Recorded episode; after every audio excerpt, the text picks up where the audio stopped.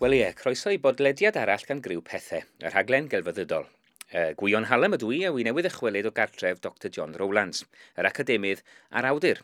Es heno i'w holi am y nofel Intermission gan Owen Martell, a ni yn pethau wythnos yma newydd fod ymharus yn holi Owen am ei waith. Ond yn gyntaf, cyn i ni sgwrsio, dyma John yn mynd at y piano mawr a digwydd bod yno yn yr ystafell.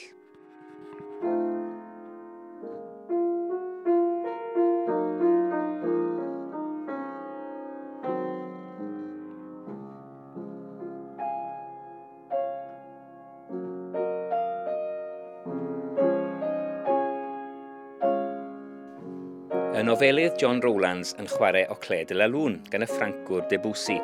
Digon addas falle o styried y nofel yr o'n i yno ni gartref i'w thrafod achos ym Mharis ysgwennwyd Intermission gan y nofelydd Owen Martel, sy'n byw yno, ac mae nofel sydd â ffianydd enwog yn ffocws iddi, ond pianydd o fyd jazz efrog newydd, nid Paris, a cherddoriaeth glasurol. Bill Evans yw'r pianydd jazz yna, o'r Bill Evans Trio, ac ymateb Bill Evans ag eraill i farwolaeth un o'r trio mewn damwen car sef Scott Leffaro yw ffocws y nofel. Mae Intermission wedi ei chyfeithi'r Ffraneg yn barod. Mae wedi ennill cryn sylw yn y wasg Saesnig a Ffrenig. Ond a fe'n gyn ddarlithydd ar Owen yn y Brifysgol ac yn gyfarwydd iawn gyda'i waith blaenorol yn y Gymraeg, ond i'n awyddus i glywed barn John Rowlands am y nofel. Diolch yn fawr am y croeso, John. Iawn. Uh, da ni'n eistedd yma yn, yn yr stafell hyfryd yma uh, yn eich cartre chi wrth ymwyl y piano sydd yn, sydd yn berthnasol ac yn addas iawn falle o ystyried y nofel yma. Dwi'n chwarae jazz o gwbl de, ond dwi'n chwarae pethau clasurol. Ond oedd y Bill Evans, y prif gymeriad yn y nofel yma, wedi cael hyfforddiant clasurol, nofel dwi'n deall. Yeah. A wedyn oedd wedi dysgu'r piano, yeah. wedi dysgu bethau fel Debussy a... Yeah chi'n bod um, ac yn y blaen, oedd yn amlwg yn gwybod i yeah. stwff. Ond o'n i'm yn gwybod dim byd am uh, y triod Bill Evans, ond mae rhaid i mi gyfadda, dwi'n gwybod fawr yn ddim byd am jazz. Ond mae Owen Martell yn amlwg. Mm. Ac ar ôl chwilio wedyn, dwi'n gweld bod Bill Evans y triod ma'n enwog iawn yn ei hmm. maes ei hunan. Um, yn y diwedd y 50au, dechrau 60au wedyn, fi oedd un ohonyn nhw farw, dyna yeah. di... Na be di'r intermission mae mae teitl y nofel yn cyfeirio ato fo, yeah. rhyw fath o egwyl yn hanes Bill Evans. Bill Evans o dras Cymreig gyda llaw, mm. ond oes dim llawer o'n byd yn cael ei wneud o hynny yn y nofel fel y Cymfriw. Mm. Oedd ei fam ond dod o dras Rwsiaidd. Mm. Ond... Um... A does dim byd mawr yn cael ei wneud. Hynny, mae, mae, mae nofel sydd yn llawn cerddoriaeth mewn un ffordd, ond eto, da ni, da ni ddim yn mynd i... i, i, i does yna ddim lot o chwarae cerddoriaeth fel y cyfryw yn ni. Hynny, no. dyna, fel eich chi'n dyna'r cyd-destun, y, y, y chwaraewr jazz enwog mae'r triawd, ac un ohonyn nhw'n cael ei ladd mewn damon car, y chwaraewr bas, ac yna yr ymateb wedyn, mae'n nofel fewnol, yn dwi, mae'n nofel emynyddol. Felly, yndi a dweud y gwir, uh, mae nofel da chi'n ei darllen yn mwyn i harddus yn fwy na dim byd arall yn fwy na'r stori fel y cyfryw. A dwi'n yn siŵr sy'n cyfeithi nôl i'r Gymraeg, dwi'n deud yn ôl achos ddim wedi cael ei cyfeithi o'r mm. Gymraeg, beth bynnag, yeah. wedi cael ei sgwennu yn Saesneg beth bynnag, ond dwi'n siŵr bod sy'n gweithio yn Gymraeg rhywsyd, ond fi sy'n deud hynna, wrth gwrs. Yeah. A, a, fel eich chi'n deud, nid yn unig bod i ddim wedi sgwennu yn, yn Gymraeg fel nofelau gwaith blaenorol Owen Mertel, ond does dim byd Cymreig am ei chwaith. Chi'n nabod, chi'n cofio Owen yn coleg, o'ch chi'n no. chi ddysgu fe'r y cwrs creadigol. Yeah. Pryd hynny, o'ch chi'n dychmygu y basau fe rhywbryd? Chi'n modd, cwestiwn anheg falle, ond o lle mae'r nofel mae wedi dod, chi'n modd, gan Gymro o, o gwmnedd, drws nesau i rhyd aman, yeah. ond nofel mewn ffordd sydd yn chwythu mewn o'n un lle i ryw raddau. Mewn ffordd, ie. Yeah uh, dweud y gwir. Uh, Wel, dwi'n chydig bach yn amhaus o bobl fydd yn sgwennu'n Saesneg ynddo. Mm. Ond wrth gwrs mae wedi bod yn byw yn America am dipyn a mae'n byw ym Mharys ar hyn o bryd. Felly, um, oedd wedi sgwennu dolenni hyd y gyfrol o Srion, Srion Byrion ydyn mewn gwirionedd, yn y chwech stori, yeah. os ydych chi'n cael nhw'n Srion Byrion, ond nhw'n Srion, beth bynnag. Mm. Um, a wedyn, maen nhw er, wedi cael eu gosod yn America, ond mewn llefydd sydd ag enwa Cymreig fel Neath, Cardiff ac yn y blaen, yeah. da. Wedyn, mae yna dal dolenni rhwng Cymru ac America mewn ffordd, mm. y dolenni hyd yma. Mm. So ni'n, chi'n gwybod, mae'n ma bell llun fel Gwyneth Lewis yn sgwennu barddoniaeth yn Saesneg a mae'n sgwennu Gymraeg, ond da chi'n meddwl amdani hi fel bardd sydd yn gynhenid yn defnyddio'r ddwy iaith. Yeah Dydy Menna Elfyn ddim yn gwneud na chdi, mae hi'n sgwennu'n Gymraeg yn unig ar bod hi wedi cael ei gwaith wedi, wedi gyfeithi. Lle. Ond yn sgwennu yn, yn amlwg a, am y Gymraeg y ddwy yna mewn ffordd, chi'n bod, fi'n gwybod bod yna, ond os na nofel arall debyg i hon gan, gan Gymro? Chi'n bod, dwi'n perthyn i'n rhyddiaeth ni uh, o gwbl. Eblaen mae ffaith wrth gwrs bod Owen yn Gymro ac wedi sgwennu nofel y Cymraeg. Ond chi'n bod, e, e, os na, os, os, dwi'n unigryw yn, yn hynny o beth? Dwi'n meddwl bod sy'n unigryw, lle dwi'n meddwl, dwi'n di meddwl am y cwestiwn yna, dwi'n gwir, yeah. ond lle dwi'n meddwl ar y funud am ddim byd arall. Ac yma, mae gennych chi nofela Engel Gymraeg, mm. yn does? Mm. sydd wedi sgwennu'n Saesneg am Gymru, mm. ond mae hon yn sgwennu am y triod mae mae'n wir bod Bill Evans o dras Cymraeg, ond... Mm Ond dwi'n credu bod hynny o, o, o, o bwys i Owen, dyna pam mae wedi sgwennu amdano fo. Na, chi mae'n gwirionedd. Mm. Wel, mae bosib mewn hynna sydd gafodd ato fo, ond mae'n debyg bod o'n enwog iawn yn ei faes, beth mm. bynnag.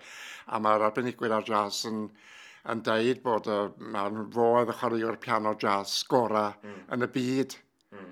Yn ei gyfnod, os nad mm. erioed am hynny, mm. bosib, dwi'n gwybod. Mm. Ond pan ydych chi'n edrych arno fo, ar luniau ohono fo, achos dwi wedi gweld luniau arno fo ar y we, Mm. Um, Mae'n ma edrych yn... Wel, fel sy'n disgwyl rhywun o dechrau chredig am y debyg mewn siwt dywyll a tai a edrych yn iddasol iawn. Yn edrych fel pregethwr. Dweud y gwir yn di, mm. sfectol dywyll. Mae gen i fo sigaret fel ambell lir yeah. yn hongian o'i geg, yn de, mi roedd o. Mae'n debyg yn, yn uh, oedd o'n um, gaeth i heroin ac yn y blaen yn doedd. Oedd hynny'n wir wrth gwrs. Mm. So'n lot o hynny'n cael ei wneud yn y nofel fel y cyfryw. Mm. Ond nofel beth i dau, wel dwi'n meddwl na nofel ydi, chymryd, er bod o'n galw'r han gyntaf yn Petrushka Cod, mm. a Petrushka yn ddan i gerddorfa gan Stravinsky, mm. a oedd ei fam o dras Rwysia, fel dwi wedi dweud y blaen. Mm.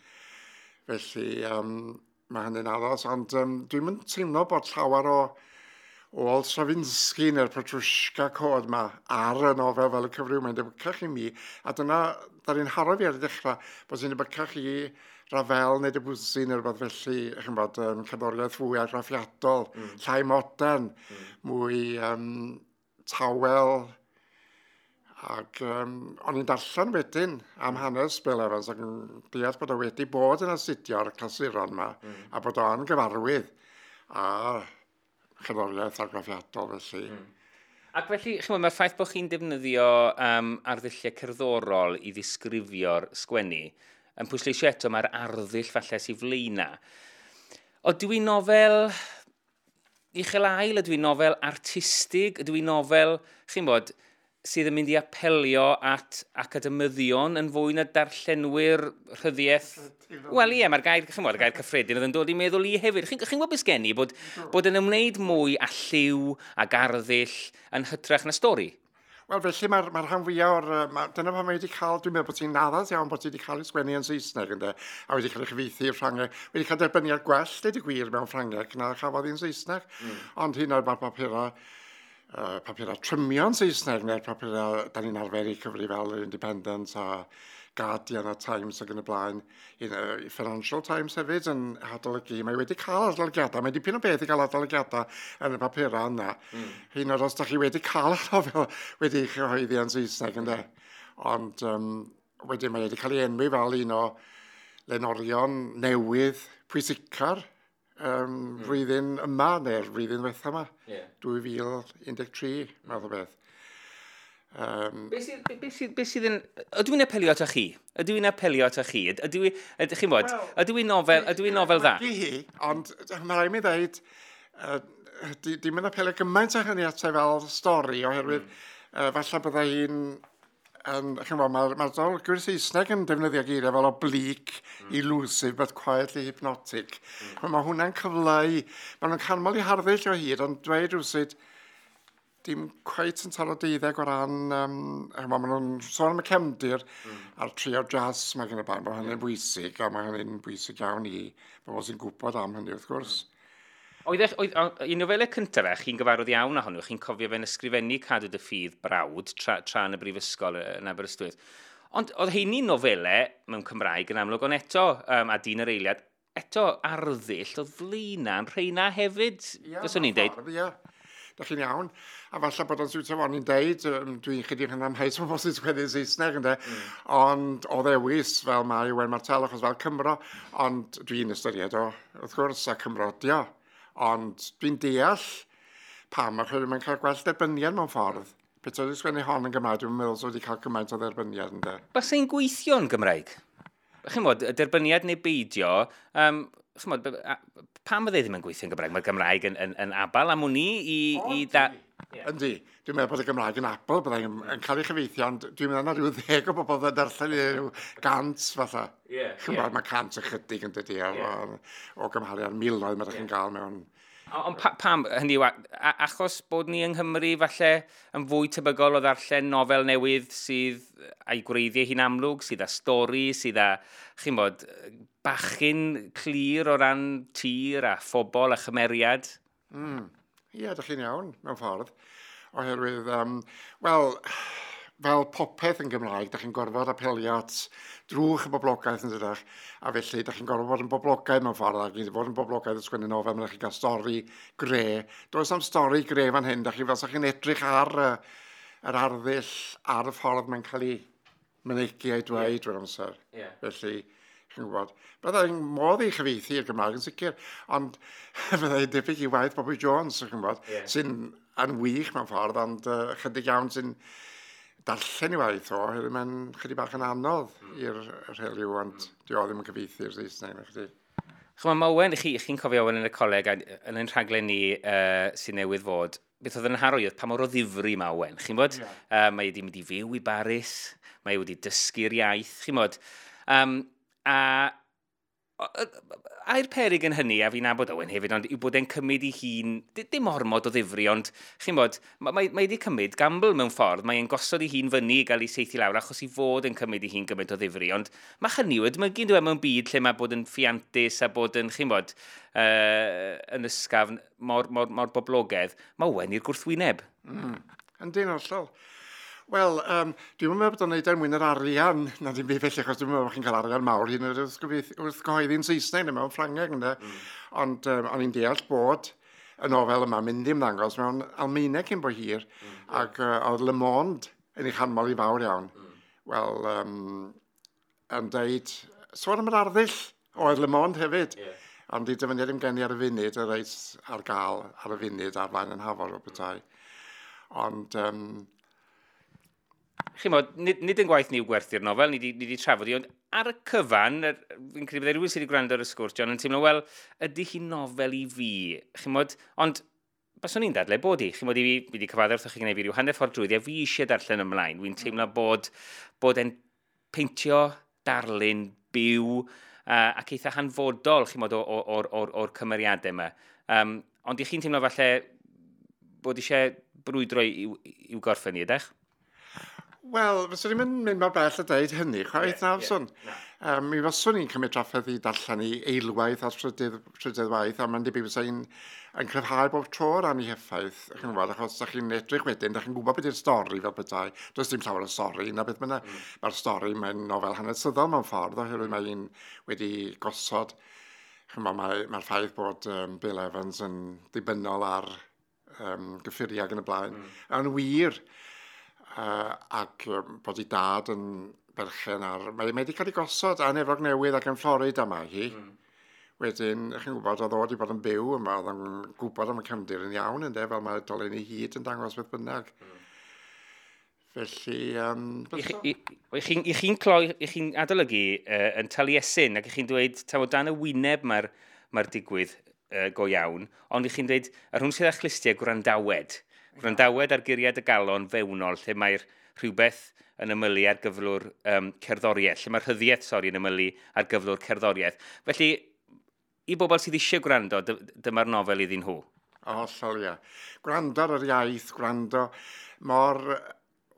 Oedd um, un arall sydd wedi, wedi hadolygu hi, ond wedi hadolygu yn Saesneg, ond mae rhywun wedi cael ei gyfeithu'r Gymraeg gan Taliesin, Linda Christmas, oedd hi'n cwyno bod yna ddefnydd o eiriau oedd i gorfod troi ar y geiriadur i gael ei hystyn nhw. Wel, dwi'n meddwl bod hynny, na gymal y gacw, oherwydd maen nhw yn y geiriadur fel yma'n eiriau, yeah. a maen nhw'n eiriau mae o'n defnyddio.